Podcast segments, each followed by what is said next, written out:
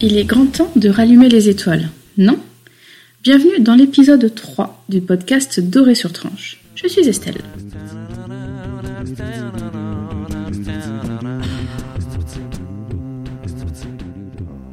Dans ce nouvel épisode du podcast Doré sur tranche, j'avais envie de vous montrer comment j'ai amené mes élèves à répondre à une question de façon développée et organisée.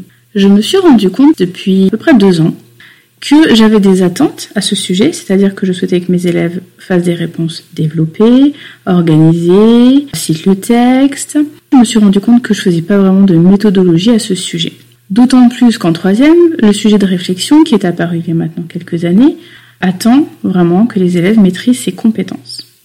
Depuis, je dirais deux ans peut-être, peut-être trois, honnêtement je ne me rappelle plus exactement, j'ai décidé qu'avec toutes mes classes, y compris à partir de la sixième, je ferai de la méthodologie et j'amènerai mes élèves à apprendre à développer une réponse et à l'organiser. C'est assez curieux que je n'y ai pas pensé avant. J'attendais quelque chose de mes élèves, mais je n'avais pas préparé mes élèves à faire cette chose. Alors peut-être que je me disais que c'était évident que développer une réponse, c'était déjà une réponse d'un certain nombre de lignes, qu'il fallait reprendre la question. Je ne sais pas trop quoi j'ai pensé toutes ces années pendant lesquelles je n'ai pas fait de méthodologie à ce sujet. Mais il est clair maintenant que je ferai toujours de la méthodologie à tous les niveaux sur ce point. J'ai donc décidé dans ce podcast de vous expliquer comment j'ai fait de façon progressive à l'aide de différentes activités pour amener mes élèves à savoir développer une réponse. Je vous expliquerai comment j'ai fait avec mes quatrièmes et comment j'ai fait avec mes troisièmes, sachant qu'il y a des choses communes aux deux et puis des choses un peu différentes, puisque les troisièmes ont un peu plus de maturité normalement et euh, qu'ils ont le sujet de réflexion à la fin de l'année et qu'on les prépare aussi au lycée. Si les années euh, suivantes j'ai des sixièmes ou des cinquièmes, ce qui est probable, je sais que en adaptant à leurs euh, possibilités, je referai ce travail-là sur plusieurs séances, sur plusieurs séquences, sur plusieurs mois, parce que je ne peux pas demander à mes élèves de maîtriser quelque chose que je leur ai pas appris à maîtriser. Bien sûr, ils ne partent pas de rien, ils ont fait des choses en primaire, on est bien d'accord, mais je trouve que c'est tellement important. Cette compétence, c'est une compétence tellement transversale, non seulement dans d'autres matières, mais aussi dans la vie de tous les jours, puisque organiser sa pensée, c'est quelque chose d'essentiel pour réfléchir, pour quand on sera adulte, pour mettre en perspective des informations, que je ne me vois plus ne pas travailler ce thème dans les années suivantes. C'est parti, je vous explique ce que j'ai fait cette année en quatrième et ce que j'ai fait aussi les années précédentes, mais c'est vrai que cette année j'ai mis des nouvelles choses en place. Ensuite, je vous explique ce que j'ai mis en place cette année avec mes troisièmes.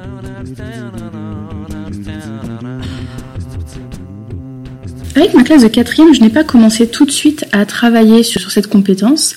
J'ai attendu un peu. Je trouve que c'est assez complexe. Et j'ai pas commencé dès la séquence 1. J'ai commencé en séquence 3. C'est peut-être un peu tard. Hein. Je reconnais que ça peut se faire plus tôt. Et puis pourquoi pas même dès le début de l'année. Avec mes quatrièmes, j'ai commencé dans la séquence informer, s'informer, déformer. Et c'est d'ailleurs la séquence que je vais essentiellement citer pour euh, ce travail. C'est une séquence, je trouve, qui se prête très bien ce genre de travail, mais encore une fois, toutes les séquences peuvent être utilisées pour euh, mettre en place cette méthodologie. J'ai commencé par un devoir maison. Une des parties à faire était de répondre à la question suivante. Comment une image peut-elle agir sur le monde? Sachant que ce devoir maison arrivait à peu près à la moitié de la séquence. Donc ils avaient déjà des éléments de réponse dans la séquence sachant aussi que ce travail ne constituait pas tout le devoir, c'était vraiment une partie du devoir mais assez peu importante. En termes de notation aussi, c'était une partie assez peu importante du devoir. J'avais envie que les élèves se confrontent à ça, ils réfléchissent tranquillement en reprenant leur séquence, en étant aussi à la maison, en ayant deux semaines, tout en prenant au sérieux. Évidemment, j'avais des attentes très faibles en termes d'organisation, un peu moins en termes de contenu, puisqu'on avait déjà travaillé pas mal de notions, on avait vu pas mal de documents, ils avaient euh, réfléchi sur la véracité d'une image, etc. Donc en termes de contenu, j'attendais certains éléments, mais en termes d'organisation, j'avais des attentes assez faibles. Quand on a fait ce travail-là, donc ils m'ont rendu les devoirs, je les ai notés, on a repris pour la correction et on a fait une méthodologie sur justement la forme, parce que le contenu, il l'avait déjà. C'est vrai qu'en parlant, je me rends compte que ça c'est curieux hein, de commencer comme ça, mais honnêtement, c'est comme ça que j'ai commencé. Ça veut pas dire que je continuerai comme ça l'année prochaine, mais c'est comme ça que j'ai commencé. J'ai fait un corrigé avec eux. J'ai fait un AP, parce qu'en AP, on a des demi-groupes, et que du coup, les élèves, je trouve, s'expriment plus. J'ai fait un AP, et puis j'ai vraiment fait une méthode euh, à partir du brouillon. C'est-à-dire qu'ils ont repris leurs devoirs, ils m'ont donné leurs réponses. J'ai noté sur le tableau de un peu partout toutes leurs réponses. Ensuite, je les ai un peu aidés aussi pour apporter un peu de plus-value à ma pratique parce qu'il y avait des choses qu'ils n'avaient pas vues.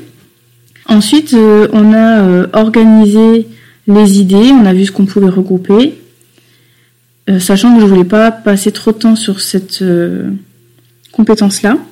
Ça, c'est quelque chose sur laquelle je vais retravailler plus tard dans l'année. Une fois qu'on a organisé les idées, eh bien, j'ai fait un corrigé, mais en même temps, je rédige un corrigé et en même temps, par-dessus ce corrigé, avec des, mes stylos de couleur au tableau. Mais j'aurais pu aussi le faire en surlignant si je l'avais fait sur le tableau interactif, ce que, je, ne fais assez, assez peu souvent pour ne pas dire jamais. Euh, avec mes stylos de couleur, en fait, j'encadrais ce que je faisais, ou je soulignais ce que je faisais, et je donnais le nom de ce que je faisais. Exemple, euh, une fois que j'aurais expliqué ce qu'il fallait mettre dans l'introduction, sans être trop formaliste, c'est des quatrièmes. Et puis ensuite, j'ai euh, souligné tout le passage qui correspondait à l'introduction et on a marqué en dessous introduction. Chaque fois que j'avais un connecteur logique, je l'encadrais d'une certaine couleur. Avec eux, j'appelle ça plutôt mot de liaison, ça me, paraît un petit peu plus évident. Et puis quand j'annonçais ma première idée, de façon très claire, hein, nous allons voir dans un premier temps, j'avoue que je fais des choses assez formelles, mais trouve sa structure, c'est assez clair pour les élèves. Eh bien, je soulignais et où j'encadrais, dessous je mettais annonce de la première idée, puis je notais explication de la première idée et je notais euh, exemple de la première idée, puis annonce de la deuxième idée, tous les mots de liaison je les encadrais et enfin conclusion. Donc c'est vraiment la méthodologie en leur disant bien que ce que je faisais n'est qu'un modèle, en aucun cas la perfection, et que cela doit les aider à construire leurs propres réponses, mais ne pas les intimider, comme si euh, j'attendais ça à chaque devoir. D'ailleurs, je leur ai bien dit, je n'attendais pas cela de votre devoir, j'attendais surtout du contenu, du fond, mais la forme, j'avais très peu d'exigences, qu'on n'avait pas encore travaillé ça ensemble. Donc ça, c'est la première étape, c'est vraiment la méthodologie très claire, où j'aurais donné un peu la structure, le squelette d'une réponse rédigée. Parce que, comme vous le constatez souvent, j'imagine, nos élèves ne font pas de brouillon, et surtout, ils écrivent au fil de leur pensée.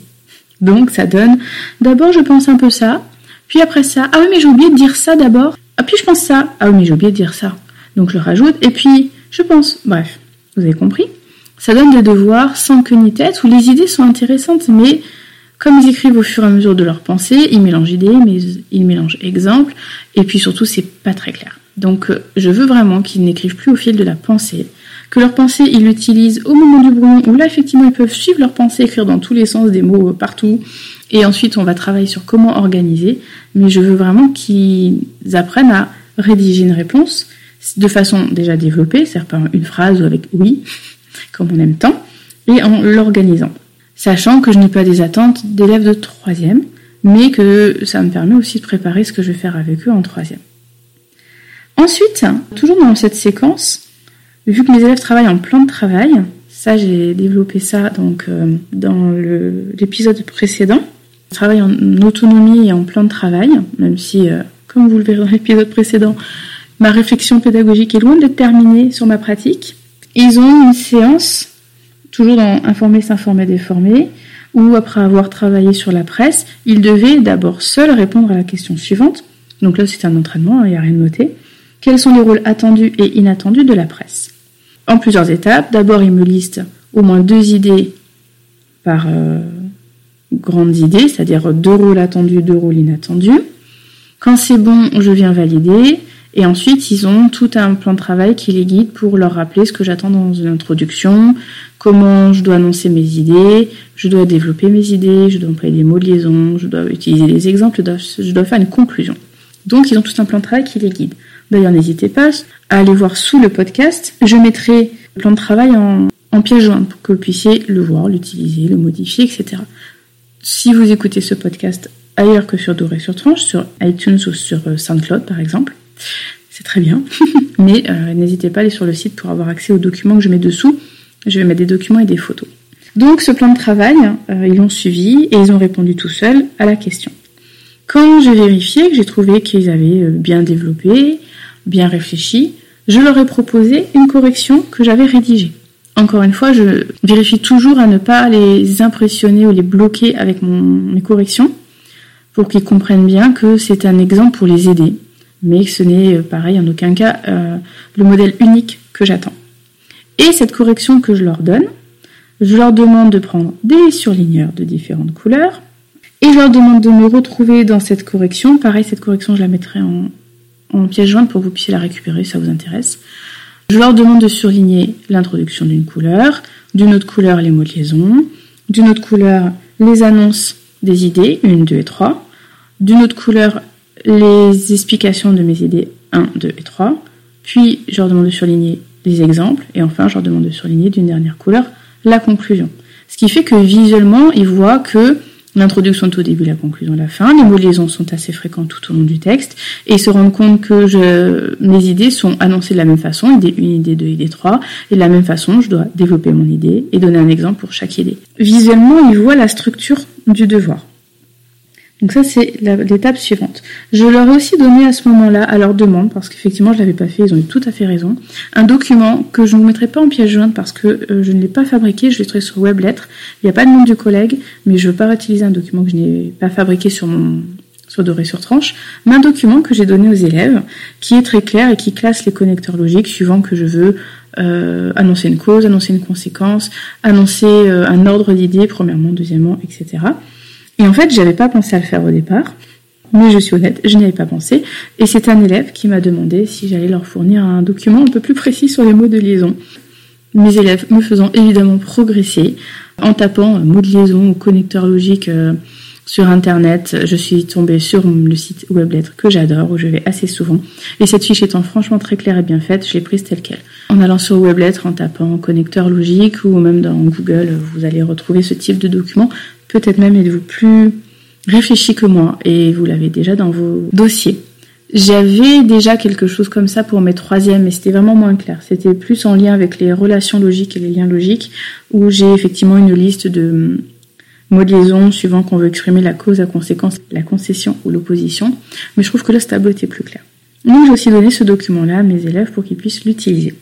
Enfin, avec mes quatrièmes, donc une fois qu'on a fait vraiment la méthodologie très claire, ensuite qu'ils se sont entraînés eux-mêmes à réfléchir à une question, une fois qu'ils ont travaillé sur une réponse entièrement rédigée mais qu'ils l'ont décortiquée et qu'ils ont mis un code couleur pour voir comment elle était construite, une fois que j'aurais donné un document bien construit sur les mots de liaison, euh, dernière chose, cette fois, je leur ai donné une évaluation. Et dans cette évaluation, une partie était consacrée à la, à la question développée et organisée, ce qui permet aussi d'avoir un barème pas trop conséquent sur ce travail-là, puisque là, par contre, c'est la première fois que je demandais et du contenu et de la forme. Donc, j'aime bien donner ce genre de travail dans une évaluation et je mets entre 5 et 8 points sur ce travail, ce qui permet euh, de tempérer si jamais ça n'a pas été bien réussi. La question à laquelle il devait répondre, alors je vous donne la question de départ, mais que je modifierai pour les années suivantes, c'était de quoi sommes-nous esclaves au XXIe siècle? Sachant que c'est la fin de la séquence informer, s'informer, déformer. Je me suis rendu compte que les élèves, euh, quand ils sont arrivés à cette partie de l'évaluation, comprenaient pas trop ce que ça voulait dire être esclave de quelque chose. Ils voyaient bien le mot esclave, euh, esclavage, mais ils voyaient pas comment on pouvait être esclave de quelque chose au XXIe siècle, sachant que plusieurs élèves ont posé la question. Donc, ça veut dire que ma question était mal formulée, et je leur ai dit euh, de quoi sommes-nous dépendants au XXIe siècle? Et là, une fois que j'ai formulé comme ça, ils sont mis au travail sans difficulté. Si je refais cette évaluation, ou si je reprends cette question en évaluation ou en classe ou en AP, je sais que esclave deviendra dépendant, c'est plus simple pour eux, c'est plus clair. On fait ce travail, je suis assez contente, je trouve ça plutôt réussi. Et certains m'ont demandé s'ils pouvaient euh, surligner de différentes couleurs sur euh, leur copie pour être sûr qu'ils n'aient rien oublié comme ils l'avaient fait pendant la séance euh, en classe où je leur avais demandé de surligner de différentes couleurs les différentes parties. Et donc certains ont surligné euh, sur leur devoir pour voir si c'était équilibré, s'ils n'oubliaient rien. Donc ça, aucun souci. J'ai pris des photos des devoirs de mes élèves. Vous verrez, il y a des choses. Alors j'ai pas pris énormément de photos, j'en ai pris quelques-unes. Il y a des choses bien réussies, des choses moins bien réussies. On voit que la forme est plutôt bien comprise. J'ai pris des photos à la fois d'élèves moyens, d'élèves bons, euh, d'élèves plus faibles. Euh, je mettrai en lien aussi euh, les photos. vous verrez que j'ai commencé à corriger la plupart des textes, donc il y a des corrections en rouge au début. Puis je me suis dit, mais si je prenais une photo quand même, ça serait pas mal. Donc je me suis arrêtée, j'ai pris des photos, puis après j'ai corrigé. Mais j'ai pris la photo, euh, pas la fin de ma correction pour pas trop parasiter par le rouge partout, mais euh, souvent quand je quand j'avais déjà corrigé deux trois phrases et à chaque fois je me suis dit, mais si je prenais une photo, ça serait bien. Voilà, donc vous verrez que ça commence par être corrigé, ça ne l'est plus ensuite, mais au final, oui, ça l'est entièrement, c'est juste que pour la photo, j'ai pris la photo avant de finir ma correction. Voilà donc ce que j'ai fait avec mes quatrièmes, à retravailler, il y a des choses à refaire différemment.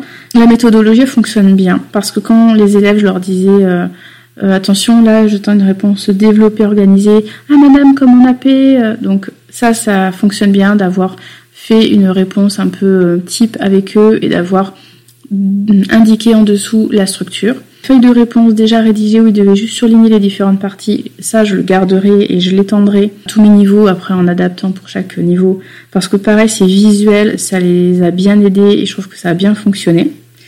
Et puis évidemment, le garder en évaluation. Voilà donc ce que j'ai fait avec mes élèves de quatrième. Et je vais donc vous expliquer maintenant comment j'ai procédé en troisième parce que c'est un petit peu différent. Avec mes troisième, je fais donc d'une façon différente. C'est là où je me dis quand même que euh, certaines activités que je mets en place avec mes quatrièmes seraient, je pense, assez efficaces avec mes troisièmes, et que certaines activités que je fais avec mes troisièmes seraient assez efficaces avec mes quatrièmes. C'est un peu bizarre cette façon de cloisonner entre les niveaux. Donc, note à moi-même. Pour terminer l'année, je vais certainement utiliser des activités d'un niveau pour l'autre, et toujours note à moi-même. Pour l'année prochaine, je vais faire différemment, et je vais, je ne vais pas cloisonner comme ça on sait, on a un métier on passe notre temps à se remettre en question, se dire qu'on a mal fait, se demander pourquoi on n'a pas fait ça plus tôt, se demander pourquoi on a fait ça et qu'est-ce qui a guidé nos choix. On évolue, on progresse, on est parfois horrifié, mais comment ai-je pu faire ça? Mais pourquoi ne l'ai-je pas fait? Mais c'est comme ça qu'on avance. Je pense qu'on partage tous ces moments de doute. En troisième, chronologiquement, j'ai commencé toujours en AP. Donc nous, on a de l'AP en troisième, en quatrième, en français. Ça permet d'avoir des classes, soit des demi-classes, sachant qu'en troisième j'ai 22 élèves à peu près, donc honnêtement c'est très confortable. Des groupes euh, plus gros ou plus petits. On a des niveaux où on a deux classes pour trois professeurs. Alors c'est pas forcément évident à gérer, mais l'avantage c'est que on peut moduler, c'est-à-dire que soit on, décide de couper les deux classes en trois et chaque professeur a une quinzaine d'élèves, Soit, c'est ce qu'on fait cette année, on décide qu'un collègue aura un tout petit groupe d'élèves très faibles, très en difficulté, et puis que les deux autres collègues auront des groupes plus grands. Et cette année, c'est ce qu'on fait en, quatrième, avec certains quatrièmes. Et donc, on a une collègue qui a euh, six élèves, trois élèves de chaque classe, et qui peut travailler de façon vraiment très précise et très efficace euh, sur des points en particulier. Et les élèves sont très contents d'ailleurs. On avait un peu peur qu'ils se sentent stigmatisés, mais en fait, ils se sentent un peu privilégiés d'être dans un tout petit groupe. Pour revenir à l'AP en troisième, pour aider nos chers élèves à répondre de façon développée et organisée à une question, je suis partie comme beaucoup de collègues sur le sujet du brevet 2017, du mois de juin de 2017. J'aime bien, en début troisième, donner aux élèves le sujet qui est tombé au mois de juin pour le faire euh, ensemble. Ils le font en îlot, ils en discutent, je les aide, on fait une correction pour qu'ils matérialisent, visualisent vraiment à quoi ressemble un sujet de brevet, quelles sont les attentes. Il m'est arrivé de ne pas le faire quand le sujet était tellement en dessous de mes attentes, parce que je me disais que les élèves allaient se dire euh, franchement qu'en faisant rien de l'année, ils allaient l'avoir. Oui, cette année, c'est le texte de Jean Giono sur la ville, même si je n'ai pas adoré ce sujet, que je trouve largement perfectible, je trouve qu'il était quand même euh, exploitable avec les élèves. Les élèves ont fait le sujet, et donc on a surtout travaillé ensemble le sujet de réflexion pour qu'ils voient un petit peu à quoi ça ressemblait. Ils y ont réfléchi tout seuls. Je vous rappelle que le sujet de réflexion était Pensez-vous, comme Jean Genot, que la ville soit un lieu hostile? Les élèves ont travaillé sur ce sujet et ensuite, j'ai vraiment accentué mes heures d'AP sur l'introduction et la conclusion. Même sans être trop formel, j'estime que quand même la façon de commencer une réflexion de la finir mérite qu'on y consacre un peu de temps. Ça va être le cas pareil en histoire, ça sera le cas quand ils auront des choses à rédiger dans n'importe quelle matière, ça sera le cas quand ils auront des choses à rédiger quand ils seront adultes. C'est aussi une façon, je trouve, d'organiser sa pensée sans avoir à produire forcément quelque chose à l'écrit. On a travaillé essentiellement sur l'introduction et la conclusion. Je leur ai rappelé les éléments qu'on attendait dans une introduction. Je sais très bien qu'en étant très formel, en leur demandant par exemple une présentation, la problématique, le plan, et ensuite euh, la reprise de la question, le plan et l'ouverture, je sais très bien qu'il y a plein d'élèves qui ne feront pas ces trois choses au brevet, mais s'ils gardent quand même quelques éléments et qui font une introduction qui euh, ressemble à une introduction et s'ils ne commencent pas le devoir directement en disant oui, la ville est un milieu hostile, je pense que j'aurais quand même réussi quelque chose. On a bien travaillé quels sont les éléments qu'on attend dans une introduction, quels sont les éléments qu'on attend dans une conclusion. Et puis, ils ont euh, tout seuls euh, essayé de faire une introduction et une conclusion. Donc c'est comme ça que j'ai commencé à travailler sur les réponses de façon développée et organisée, sachant que les troisièmes ont le sujet de réflexion, les quatrièmes ne l'ont pas. Donc c'est vrai que l'attente est différente, et puis on les prépare au lycée. Donc j'avais d'autres objectifs. Ça c'était la première chose. Ensuite, un peu plus tard, je crois que c'était dans la séquence une ou deux, euh, c'était la séquence d'énoncer les travers de la société. Mais je l'ai fait aussi dans, avec l'autre troisième, j'ai trois troisièmes. Je fait aussi sur, euh, dans l'autre séquence sur l'autobiographie. À un moment de la séquence, je leur ai posé des questions type brevet et ils devaient essayer d'y répondre d'abord tout seul. Par exemple, euh, suite à la lecture d'un texte, c'était le texte Le Credo de Jacques Steinberg, si ça vous dit quelque chose. La question que j'aurais posée, c'était trouvez-vous ce personnage touchant ou ridicule? Et euh, ils ont développé ce qu'ils voulaient. Certains ont développé les deux, certains ont développé qu'un seul axe. Ils l'ont fait au brouillon, sous forme de tiré. Et ensuite, à partir de ce travail, j'ai fait comme avec les quatrièmes, j'ai fait vraiment de la méthodologie, c'est-à-dire que j'ai fait un corrigé de la réponse et en encadrant, soulignant, j'ai euh, montré la structure, la carcasse, c'est-à-dire euh, introduction, les mots de les connecteurs logiques avec les troisièmes. Euh, annonce de l'idée 1, je développe, je cite le texte. Annonce de l'idée 2, je développe, je cite le texte. Et conclusion. Voilà. Je vous le fais rapidement parce que ça, c'est exactement comme j'ai fait avec mes quatrièmes. Mais ça, je l'ai fait dans une séquence, tranquillement, à la suite d'une étude de texte. Et puis, sur la séquence sur l'autobiographie, c'était sur Madame de Sévigné. Oui, de quoi Madame de Sévigné fait-elle le portrait lorsqu'elle parle d'elle-même? Et donc, je m'attendais à ce qu'ils me disent, certes, qu'elle fait le portrait d'elle-même, aussi d'une société ou euh, d'une classe sociale. Dans chaque euh, classe, j'ai euh, fait la même chose, à peu près au même moment de l'année, mais comme j'ai des progressions différentes pour mes troisièmes, j'ai pas fait sur les mêmes séquences. J'ai donc trois troisièmes. Il y a deux troisièmes avec lesquels je fais la même progression et une troisième avec laquelle je fais une progression différente. C'est simplement pour pas m'ennuyer, pas faire trois fois le même cours. Et comme ça, je croise mes séquences, ça me demande de, euh, un travail hum, plus régulier mais moins intense puisque euh, je fais pas trois séquences différentes et après plus rien parce que tout est prêt. Euh, j'ai quelques séquences à préparer de temps en temps et après je croise. L'avantage c'est que la classe qui récupère entre guillemets la séquence déjà faite bah, va avoir une séquence meilleure parce que à chaque fois je les retouche entre notamment je les raccourcis parce que je me rends compte que je demande trop de choses, mais sur le coup, j'arrive pas à voir ce que je peux enlever. Alors qu'une fois que je l'ai testé, qui s'est passé euh, quelques semaines, je vois ce que je peux enlever. Je raccourcis, parfois j'enlève des séances, je change l'ordre. Euh, certains textes d'évaluation, je les intègre en texte analysé. Voilà, je modifie un petit peu. D'abord, on a travaillé en AP sur le sujet du brevet. Ensuite, on a répondu en classe à une question type un peu, type brevet, euh, avec les élèves. J'aurais bien montré la méthodologie.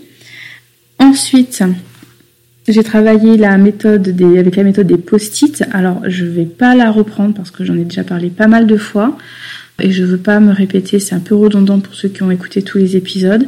Si vous n'avez pas écouté tous les épisodes, il est encore temps. Cette méthode des post-it que je n'ai absolument pas inventée, mais je trouve qu'il fonctionne très bien.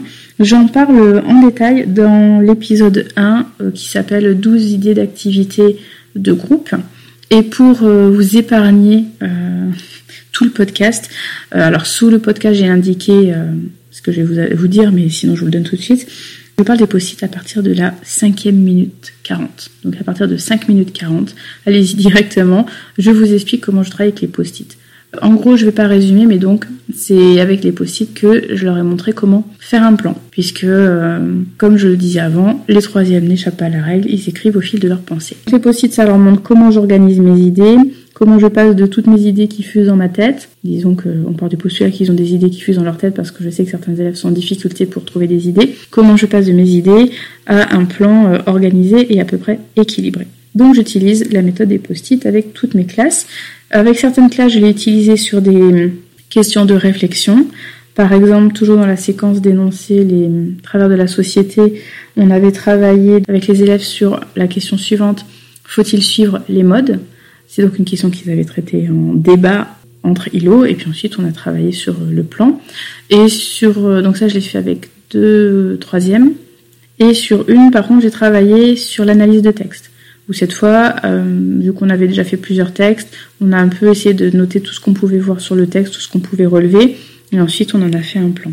J'ai fait un live sur la page Facebook Être prof, que je vous recommande, d'ailleurs je vous en reparlerai dans un podcast sur les ressources que je vous recommande, mais qui est une page Facebook, il y a plein de ressources qui associent un site, et euh, on trouve plein d'idées euh, de séquences de documents, et donc j'ai fait un live euh, où j'explique ma pratique. Pareil, il y a des photos et puis je réponds aussi aux questions de mon interlocutrice.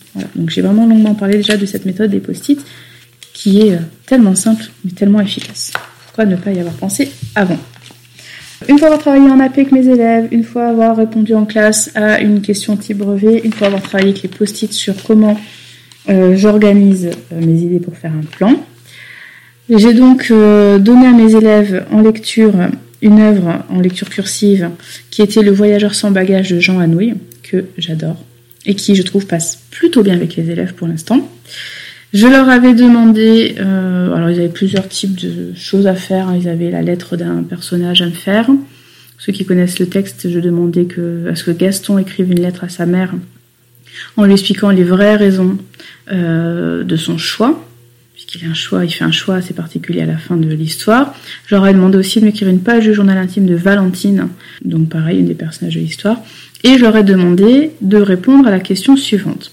Donc ça, c'était à la maison. En quoi le choix de Gaston est-il à la fois compréhensible et inacceptable?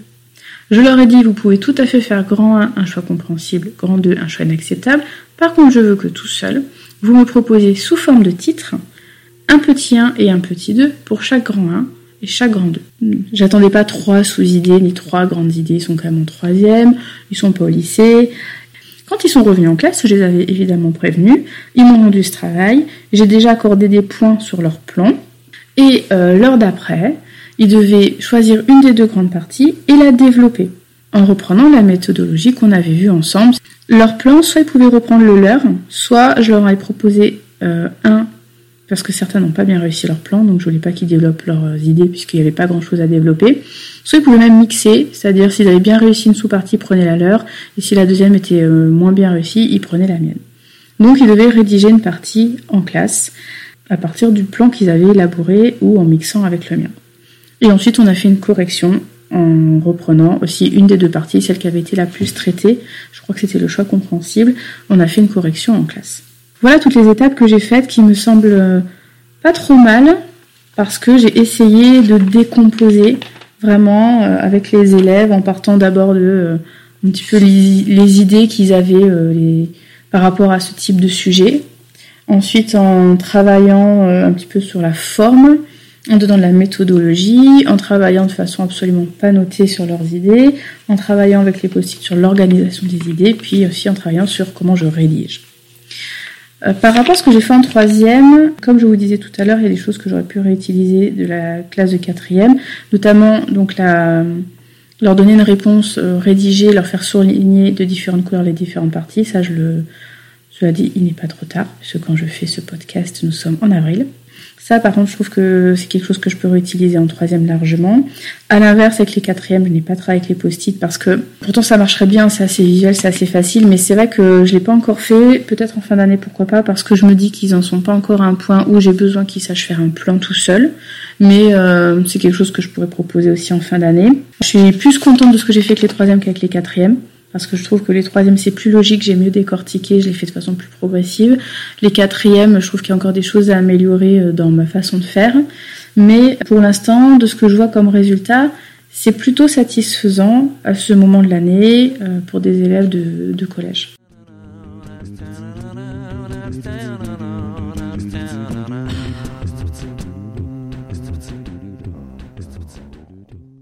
C'est donc la fin de ce nouvel épisode du podcast Doré sur tranche. J'espère que j'ai été claire. Ça, c'est quelque chose qui me fait toujours peur quand j'enregistre, même si je me réécoute pour euh, enlever quelques petites répétitions. euh, quelques hésitations, quelques formulations malheureuses, c'est toujours la crainte que j'ai. Alors j'espère que j'ai été claire, n'hésitez pas à me le faire savoir. J'espère que j'ai pas été non plus trop rapide, mais en tout cas, je pense que les documents et les photos que je vais aussi vous mettre vont vous permettre de bien comprendre ce que je voulais vous dire. Apprendre à nos élèves à développer leurs réponses, à les rédiger, c'est un travail que nous devons faire, je trouve, tout au long de l'année et ne pas penser que c'est inné ou qu'ils euh, comprennent nos mots et que simplement dire euh, rédige, développe, organise, ça suffit. C'est pour ça que je vous invite euh, fortement à commenter sous ce podcast pour me dire quel type d'activité vous mettez en place pour arriver au résultat attendu. J'imagine bien que vous avez euh, imaginé d'autres activités que les miennes, que vous mettez en place peut-être à d'autres moments de l'année. Et j'ai vraiment hâte d'avoir vos retours pour enrichir ma pratique. On termine avec une citation. On termine donc avec une citation. Elle est de Malala Yousafzai, je vous encourage à lire son livre Moi Malala, et d'ailleurs il marche très bien avec les élèves de troisième. Il peut être une bonne lecture cursive d'ailleurs pour euh, travailler sur l'autobiographie. Il n'y a pas plus grande arme que la connaissance. Au mois prochain pour euh, un prochain épisode de Doré sur Tranche.